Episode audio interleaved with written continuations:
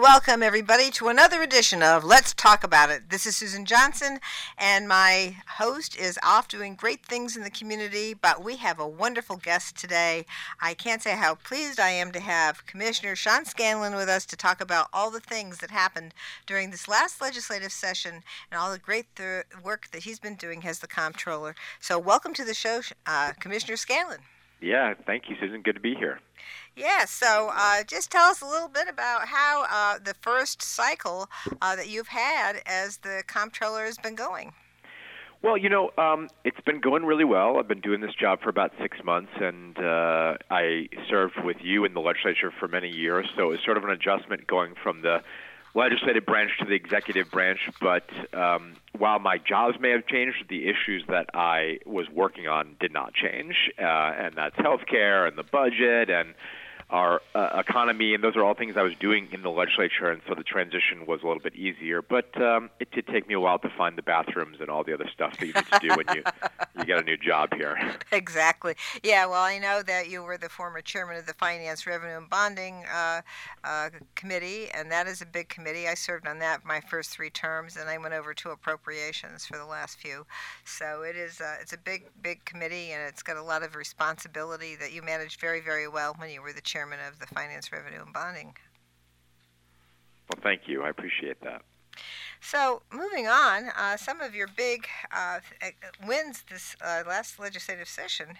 Uh, one of the things that I think was really, really important was trying to find a way uh, for everybody to have a pathway to state employment issues and how you know what was some of the what did you see as the comptroller to some of the limitations we had in our systems that created some possibilities of not getting the best possible people in there as state employees yeah so basically um, 60% of people in our state, Susan, don't have a college degree. And that does not mean that that 60% of people doesn't have something to offer. And that is something that I think more and more uh, I'm trying to work in because, frankly, I am the first person in my family to go to college, and I know that. Um, certainly, when it comes to my mom, who, without a college degree and a high school degree, created a very successful small business, um, sometimes, even to this day, when she tries to apply for a job, the fact that she doesn't have a college degree from 50 years ago is used against her when it comes to employment. And so, um, what I've been trying to do as comptroller is to say, hey, can we look at all the different jobs that Connecticut offers for state employees? And reevaluate whether some of those really need a college degree or not. The good news is in Connecticut, 90% of the college uh, or 90% of the jobs that we have in Connecticut don't require a college degree um, which is good news. We have more work to do there. But what I'm now trying to do, Susan, is try to get the private sector to think like that as well. Um, yes, of course, there are always going to be jobs that require college degrees.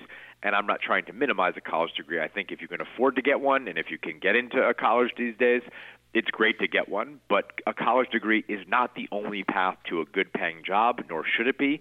And I'm trying to use my platform to sort of make sure that people know that.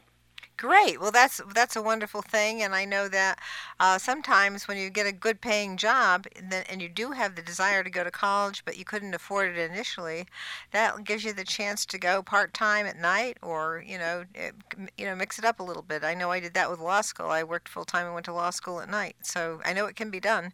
Uh, if you you know if you don't have the money to pay for it just to be a student, uh, sometimes you can do both. Yeah, for sure. And I think that this is just really about making sure that we sort of as a society sort of move away from this college or bust mentality that so many young people are sort of spoon fed by both you know the school that they go to and sometimes even their parents uh, just yesterday, I was in your neck of the woods, and I went to a, a manufacturing facility in Plainfield called Westminster Tool. I had met them a few weeks earlier at a roundtable on this issue, and I talked to a young woman that was there that in eighth grade discovered that she wanted to get into this field because she did a makerspace event where she made a dog tag for herself. And her parents were not in manufacturing, and her parents really didn't get it, but she really, really wanted to do this. Uh, and with the support of her parents and her community, she went to a technical school for high school, and then right out of high school got a job at this facility and is doing very, very well financially. Um, and it's a different tradition, non-traditional pathway, but a really important pathway and one that we should be doing a better job of as a state to help people get into, in my opinion. Well, just one other thing about that, or maybe two other things. The first thing I want to say about technical school is we have our uh, secretary, who was our former education commissioner, who did go to technical school and then went on to college and then went on to get his PhD. So, yeah. so you have a, you don't have to just limit yourself when you go to tech school either. You Absolutely. can jump, you can go from one thing to the next. I know when I first started college, I started out with an associate's degree in biology because I thought I was going to be a physical therapist, and then I noticed uh, some other things that I liked, so I ended up with an, uh, a bachelor's degree in uh, sociology and applied social relations, and then I went off to law school. Yep. but the Absolutely. job I got afterwards had to do with both biology and uh, policy uh, as an advocate for Medicare beneficiaries. So I had to know all the biology, but I had to also be able to do the policy stuff. Sure. So, so it's Sure. a combination. You just don't know what's going to be waiting for you out there with all the interests that you might have, be able to develop. The other thing that I want to mention is when I went to meet with Obama's people uh, a few years back, um, I, I found that they were looking at apprenticeship programs. How does this fit in with apprenticeship programs? Yeah, so that's such a good point. Um, you know, what the the manufacturing roundtable that I did that met the guys from Westminster Tool and Plainfield was done at Athletic Brewing Company in Milford, which is one of the fastest growing Connecticut companies right now. They make non-alcoholic beer, but the non-alcoholic beer is actually pretty good. so if you're in the market for that, uh, you know, check out Athletic. But um, basically, at this conversation, we had the folks from the Office of Workforce uh, Strategies in Connecticut and Paul Lavoie, who runs manufacturing. And what they were saying is that in Eastern Connecticut in particular, and I know you know this, Susan, but maybe your listeners don't, there's this great thing called the Eastern Connecticut Manufacturing Pipeline where basically um, they sort of find a kid who's interested in this, they give them the skills, they give them an apprenticeship or an internship, and that leads to a good paying job in a very you know relative short period of time. Um, and so what we're doing as a state is trying to just connect the dots here a little bit. So there's a ton of manufacturers out there that have a lot of openings, and those openings are for very good paying jobs. But the people who are unemployed right now don't necessarily have the skills to slide right into that job. And so the state's role in all this is to sort of be the middleman in between that to say, okay, let's find the kids who are unemployed or underemployed. Let's train them up to give them the skills. Let's give them an apprenticeship so they can learn the skills and make sure it's for them. And then at the end of that process, there is a job waiting for them to, in many cases, pay them more than their parents make at the age of 20, 21, 22. exactly. That's that's such great information, and it's something I keep stressing to people uh, as well. And I'm so thrilled that your office uh, uh, was promoting this because making sure people get the jobs, making sure that the jobs are filled, making sure that people understand that there are jobs out there. You don't have to have a college degree, and there's lots of opportunity, and you can start out and you can continue uh, with your life learning experiences in multiple different ways. So it's a it's a great thing. But the best thing is to get be able to get those jobs that pay you enough money to make sure you can have uh, all the things that you expect to have in this American society. Yeah, and, and Connecticut, I think, is actually doing a really good job on this. And you know, we we're a state that used to be a manufacturing hub, right? And Right. during the industrial age, this was where we made things in Connecticut. Um, and while we may not be making things at the level that they used to make them, we're doing a lot of manufacturing in Connecticut, and I think it's a best kept secret of our state. Uh, and we need to do more of it. And by training people and giving them the skills, we can do, and that's a very, very good thing for our economy. And to bring it all back home for me as the comptroller, some people may be listening and say, "Why the heck is the comptroller doing this?" Well, number one, I'm in charge of all the state's workforce, and so that's where that that first part comes in. But second, every month I have to report on the state of our economy and the state of our budget, and we will not have success in either of those two things if we don't get the workforce issues right and if we don't grow jobs in the state. And so that's why I'm laser focused on this. And a place like Eastern Connecticut is ground zero for a lot of people who, hey, have a lot of skills, have a lot of experience, and with a little bit more help, we can put a lot more people to work in that part of the state. I'm so thrilled to hear you talk about Eastern Connecticut that way because there's just so much potential here in Eastern Connecticut. And I think we need to make sure everybody knows it so we can start making sure all our brains come together to work on eh, eh, the expansion of our economy here in Eastern Connecticut. So I'm really glad to hear. And let me just tell you one, one, one more story to that end, which yeah. is that at, the, at that event in, in Athletic uh, a couple weeks ago, Paul Lavoie, who's our chief manufacturing officer, got up and said that this year Electric Boat, uh, which is on the southern part of uh, you know your territory in Eastern Connecticut, as you know, yeah. uh, hired 250 high school graduates for jobs right out of high school, 250. And he went to the opening uh, sort of orientation for these people, and the guy who runs EB got up there and said, "Hey, I want you to raise your hand if somebody has told you that they're proud of you." That you got this job at EB and are not going to college? And he said not one of the kids raised their hand. So for me, at the end of the day, Susan, we got to do better about you know saying, hey, it's great if you can go to college, but how awesome is it that you can get a job right out of high school, helping make submarines to defend our country, not too far from where you live. People should be proud of that, and we got to make sure that all of us are proud of work and we return the dignity of work, which I don't think that we've done a good job of here in America in a long time. Well, you know, I think that the uh, defense industry uh, has been, uh, you know, limited in terms of the conversation. And I don't think people fully understand the importance of submarines defending our coastline. Yeah. And uh, we need to make sure that people really understand that we need submarines to defend us. And so do our other countries that we're uh, working with, like NATO, uh, like Australia. Those places are places that are really interested in making sure they're defending their areas. For we sure. make the best submarines anywhere in the world. Absolutely. Right here at Electric Boat. And we have a wonderful congressman. I have to mention Congressman Courtney because he's been, you know, leading this charge for several decades, or at least a decade. And uh, this is something that is uh, very important. We need to understand the submarines defend our coastlines. They defend us. And so I think that that's the, some of the conversation we have to make people understand is that this is a, this is absolute defense. This is something that protects us. Absolutely. And uh, and with the kinds of things that we've been seeing in, in the world today, we need that protection. Totally. So yeah, so thanks for raising that. The other, th- the next thing I wanted to touch base with you on is this great bill that you have with respect to the uh, prescription drugs and the multi-state consortium to purchase the drugs at a lower price. What a great idea and what a great thing! Some people have talked about this for a long time, and now we have this um, this something that that our state's going to be doing with other states to get a hold on what's going on with the pharmaceutical industry and try and make them, you know, work with us instead of dividing us up into little pieces and making us compete and pay the highest price for the for the pharmaceutical, uh, having uh, the ability to purchase with other states really will help us out. I think.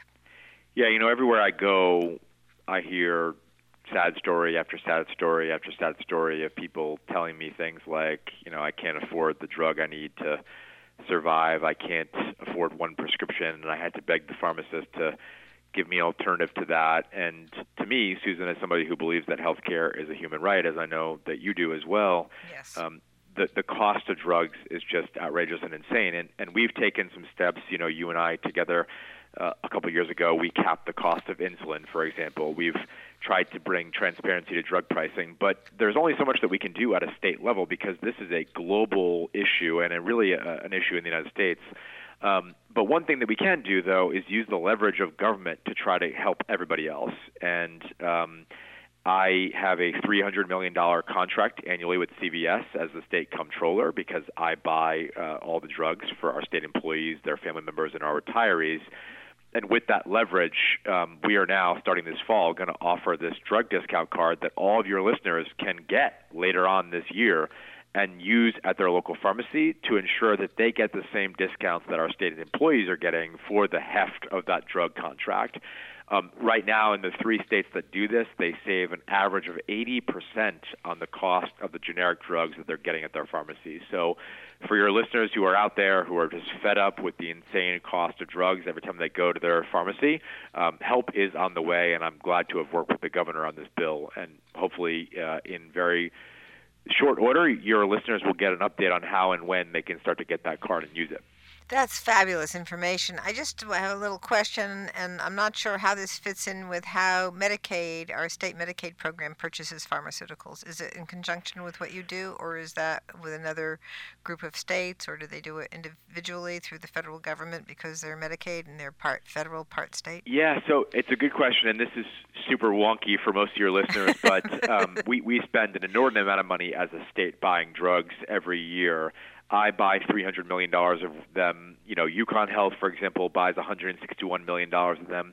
Another provision of the same bill that we're talking about, and something else I worked with the governor on that gets a lot less attention but is really important, is that we, meaning my office, are going to study consolidating all of the drug purchasing in the state, meaning my what I do, what Medicaid does, what UConn Health does, what our prisons do. Our prisons spend a ton of money buying drugs right now and seeing if we can put that all under one contract so that my $300 million of leverage turns into over a billion dollars of leverage. And with that leverage, we will be able to lower drug costs for everybody even more than we already are. So um, we have to study that. And next session, I'm hoping to present a bill to you, Representative Johnson, mm-hmm. uh, that would authorize us to consolidate all the drugs under one contract because I think, A, it'll save the taxpayers money, but B, it will then save all the citizens money by allowing me to give them even cheaper drugs at their local pharmacy counter, even if they're not a state employee.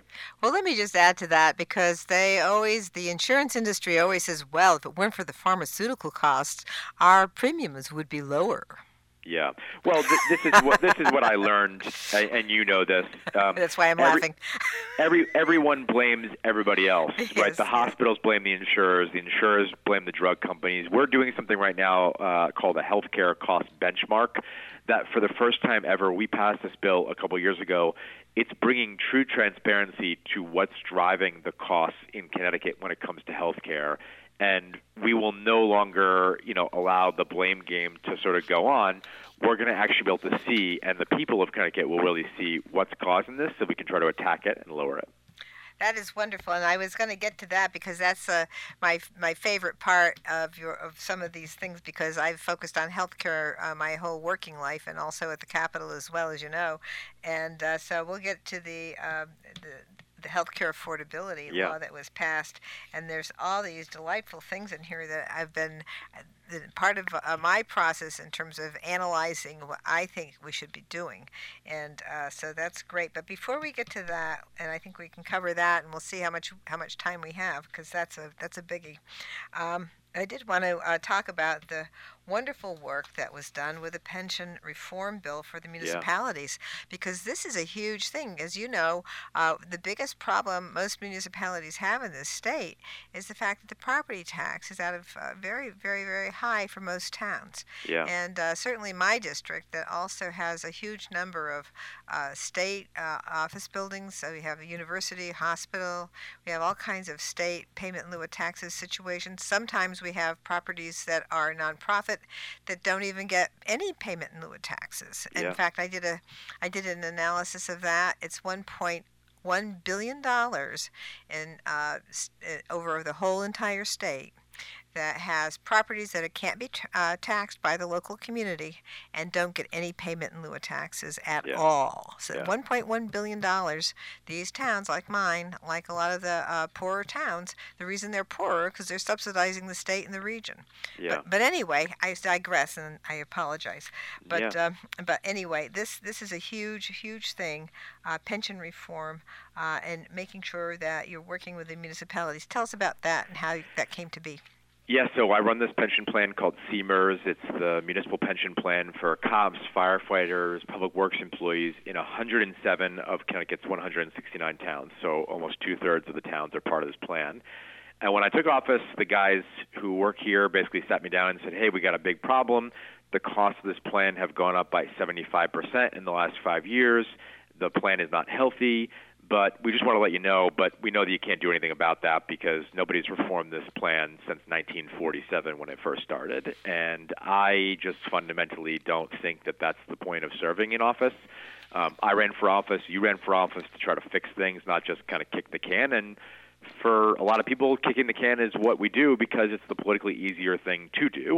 Um, and I decided to do something different and wasn't afraid to fail. And over the course of six weeks, we brought together Democrats, Republicans, labor, and management into the small conference room outside my office, and we came up with an agreement that would reform this plan for the first time in decades, and in the process save those 107 towns 740 million dollars over the course of the next 30 years, in addition to you know saving the underlying plan. And to your point. Um, you know, in a time when in municipal government, uh, you know, the, the cities and towns of Connecticut are strapped for cash, and the only way, especially uh, you know, if they're not getting increased aid from Hartford as they have been recently, but that's not always the case, is that property tax, which is the worst possible thing in Connecticut as far as I'm concerned in terms of fairness and equity and all those things.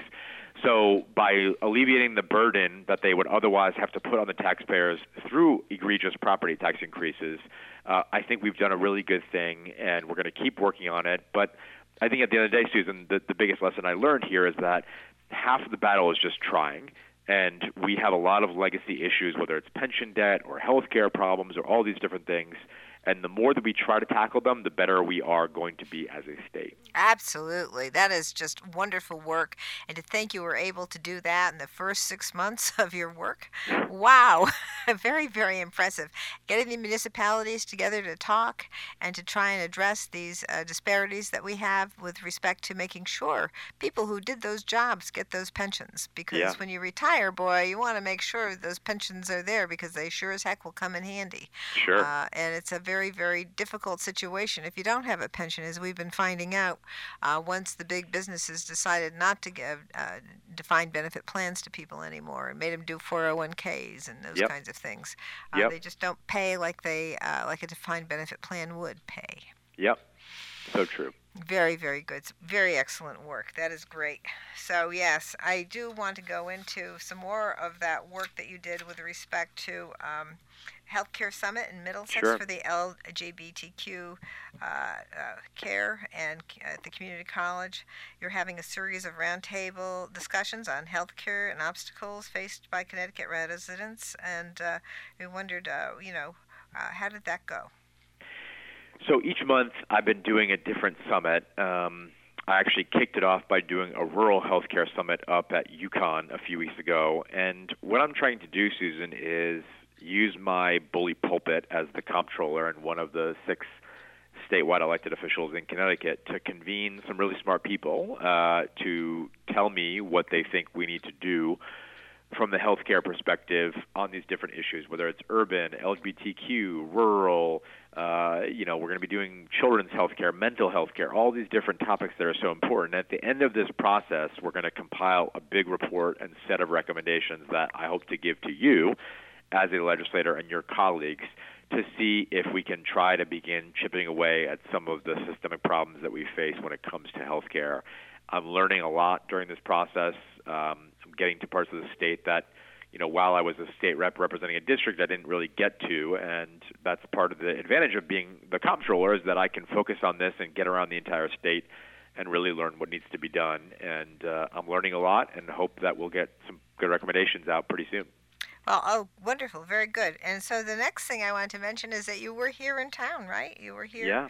and you did a tour on Main Street, and you went to different places uh, here in Windham, uh, and you uh, talked to people in uh, businesses here, uh, and also the No Freeze Shelter, Eminence Inc., Cupcake for Later, and Trigo uh, Pizza Place, which is a brand new place that has delicious pizza. But all of these things are delicious, and of course we're very, very thrilled with the work that the No Freeze Shelter has been doing for us for years.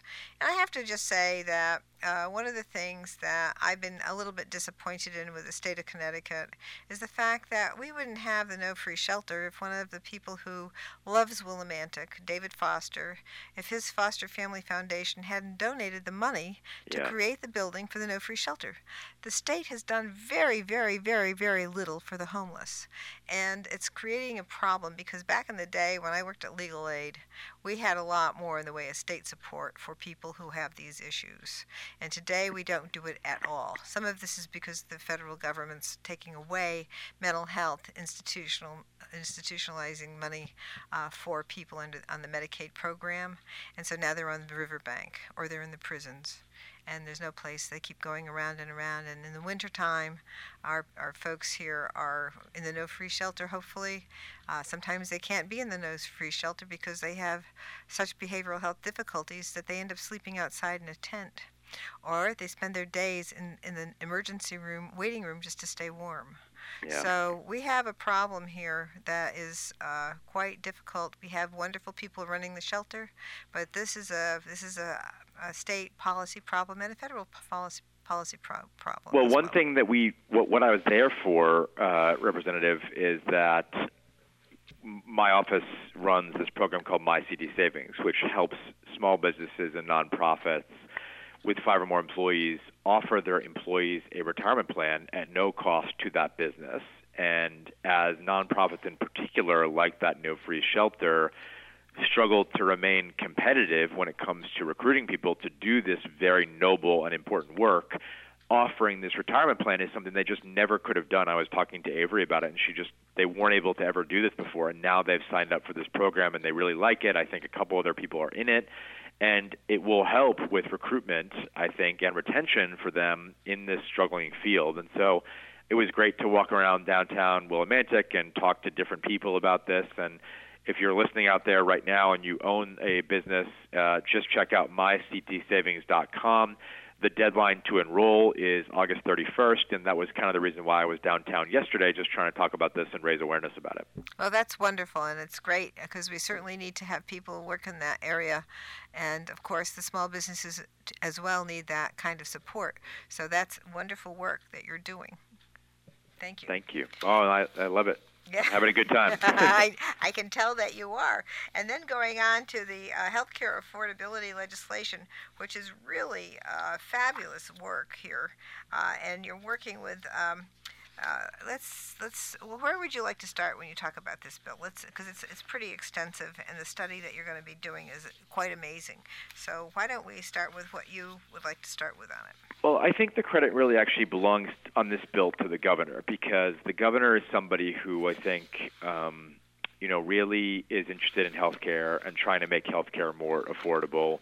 And he had introduced a bill earlier this year, and a lot of this stuff, as you know, Susan, is very wonky and complicated. And most of your listeners say, you know, listen, I don't care about the details of things. I just want you to lower the cost of my healthcare. And you know, I tell people all the time, there's no one magic bullet silver solution to making healthcare more affordable, as you know. It's a cumulative effort over time trying to lower the costs. And um, that's what the governor introduced that bill to do this year. Um, he worked very hard to sort of negotiate this thing with the hospitals to try to, you know, draw, draw down the cost of our hospitals and get more out of insurance companies. And uh, the, the piece that we talked about a little bit earlier that was part of this bill about drugs, I think, is a big part of that too. At the end of the day, um, what I hope people know is that whether it's people like you, Susan, who are a champion for healthcare reform and are doing amazing work up there, whether it's the governor, whether it's my office, people understand that the healthcare system is broken. People in government understand that people really need relief and we're working on it every day, but it's going to take some time, and we're working on it to try to lessen the time it takes, but it, it is going to take some time.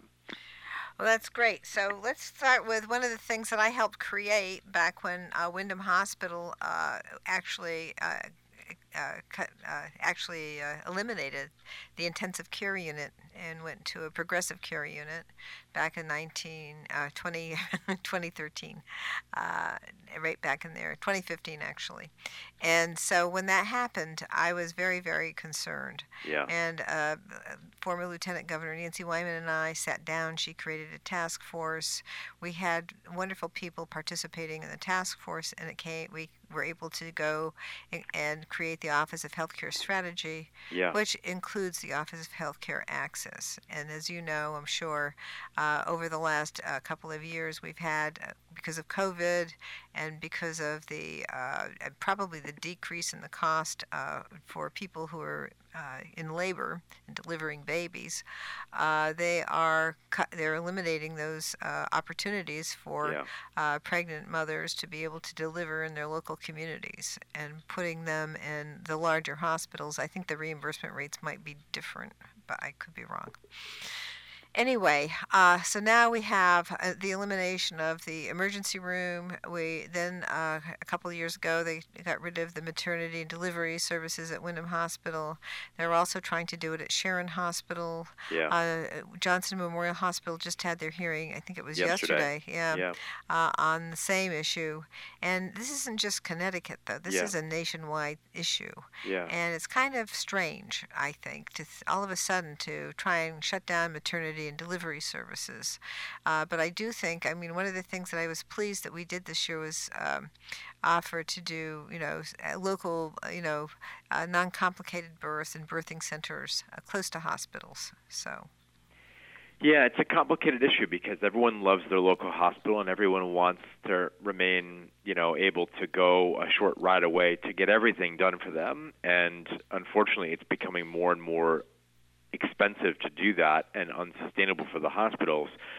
But and so I, I get that part of it, but I do also think that there is a responsibility. Like I said earlier, I think healthcare is a human right, and I don't think it's very human rightsy to have to drive 45 minutes to go have a baby, right? Um, and I've had two kids as the guy holding a hand, not Uh-huh. actually delivering the baby. Right. Um, Right. And I would never, ever want to have to say to my wife, "Hey, honey, let's get in the car and drive that long distance while she's in the middle of labor." It was very, very scary. it is. it is. driving 10 minutes, let alone 50 minutes for, for me. So, um, you know, part of what I, I'm doing is working with, uh, you know, Dr. Deidre Gifford, who is the head of the Office of Health Strategy, with the governor, with local legislators in places like Sharon and in places like Windham to try to work with these hospital providers to see what we can do to maintain the kind of community supports that people need. I was just in uh, yesterday before I was in Willimantic, I was at Day Kimball um, and talking to them about how important that hospital is for for that community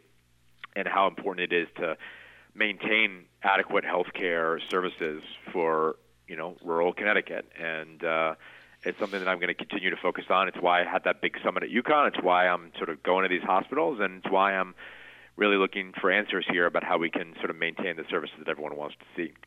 Oh, that's great. And I'll just add another thing I've been uh, seeking to find, and there's the, the hospital associations, which are private nonprofit organizations, are, are creating the policy for what it means to be a hospital. Yeah. And so one of the things, and then they, of course, get the information from the National uh, Hospital Association societies.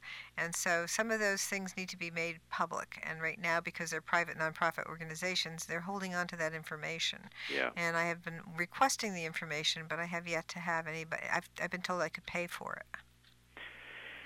They don't have the money to pay for the the the task force. You're saying, or No, for the hospital association's rules, which create, which our public health Oh. organiza- our public health uh, providers, our public health uh, commissioner uses to say this is Got what it. you need to do to certify to certify a hospital. This is what a hospital, what it means to be a hospital in Connecticut, Yeah.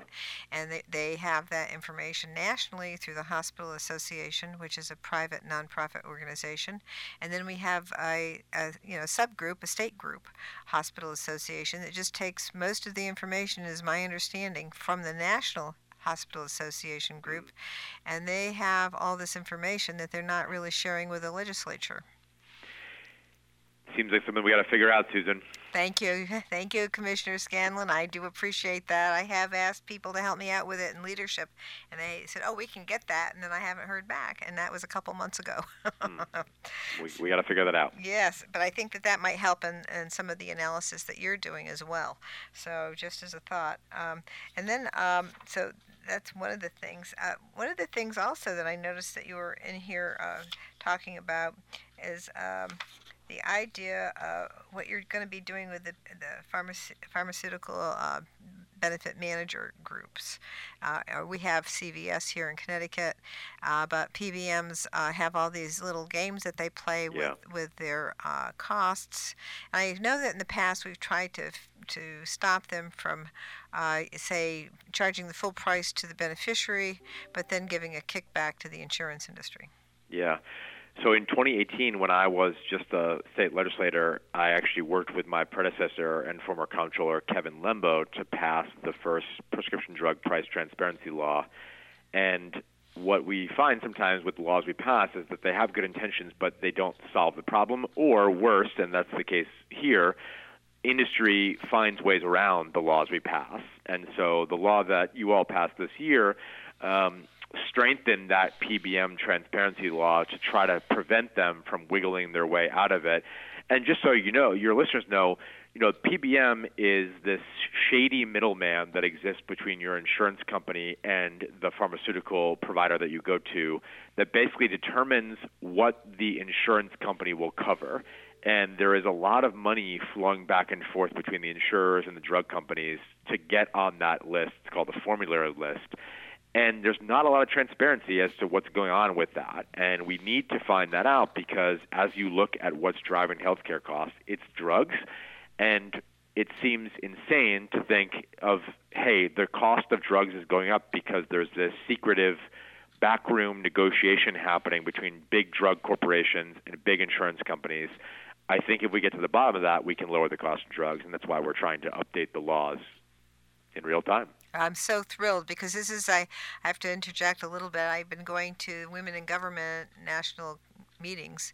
And one of the things that we hear about at the national level is the PBMs and how they're getting all these kickbacks. Yeah. And I know that we've worked at it. You've worked at this for a few years now, uh, and we've really worked hard at it. But no matter if they have a, a team of lawyers uh, that works in this area, once we pass a law, the first thing they're going to be doing is looking at a way to uh, make the money anyway and figure out a way around that law we pass. So it's uh, when you're dealing with teams of lawyers that just spend all their time on this, uh, it's very, very hard to overcome that. The same with the hospital associations. They have teams and teams of lawyers that work on these things to maximize their uh, maximize the money that they make. And uh, then they complain they don't have enough money, but they certainly do pay their CEOs enough.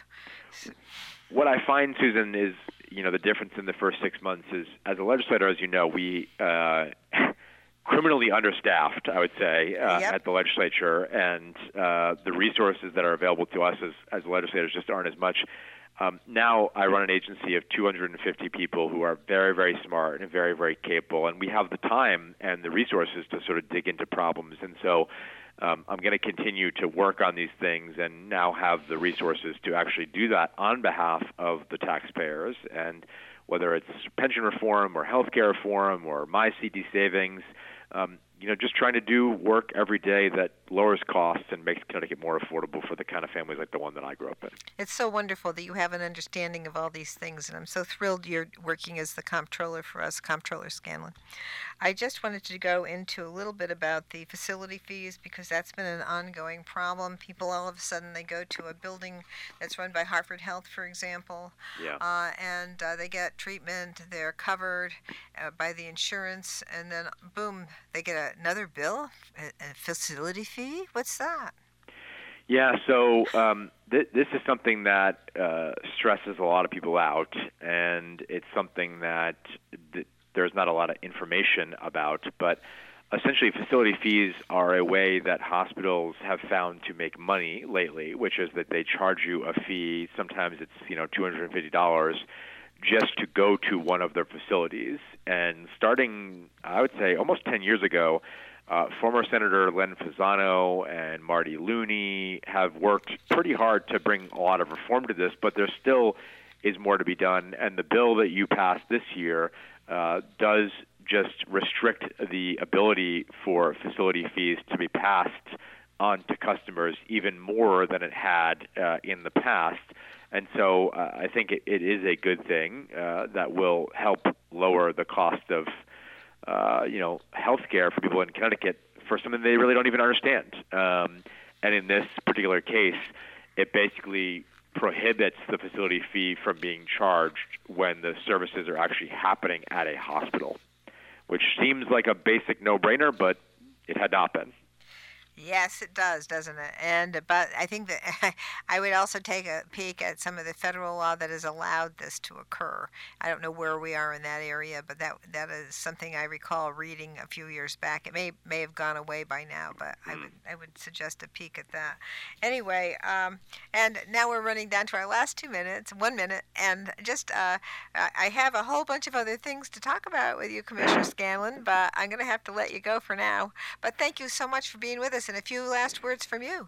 Yeah, well, just want to thank you. Always good to be on. I think this is the second or third time I've been on and in a new capacity, but I always really enjoyed working with you as a legislative colleague, and I so look forward to continuing this fight with you, especially when it comes to health care going forward, because I think we both hear stories after story after story from the people that we represent saying that we got to fix this. And uh, I just want people to know that we're on it. You got a great state rep in Willimantic working on this for you every day, and I'm proud to work with you and so many other people to try to make healthcare more affordable, make Connecticut more affordable, and uh, I think we, we're we're gotten some good progress for the first time in a long time when it comes to Connecticut's economy and our budget, and now we just got to keep on keeping on that progress. All right. Thank you so much, Commissioner Scanlon. Uh, we want to have you back as soon as we can, and you have a great uh, rest of the day, and uh, we look forward to seeing you again. Thank you Thanks, so much. Susan.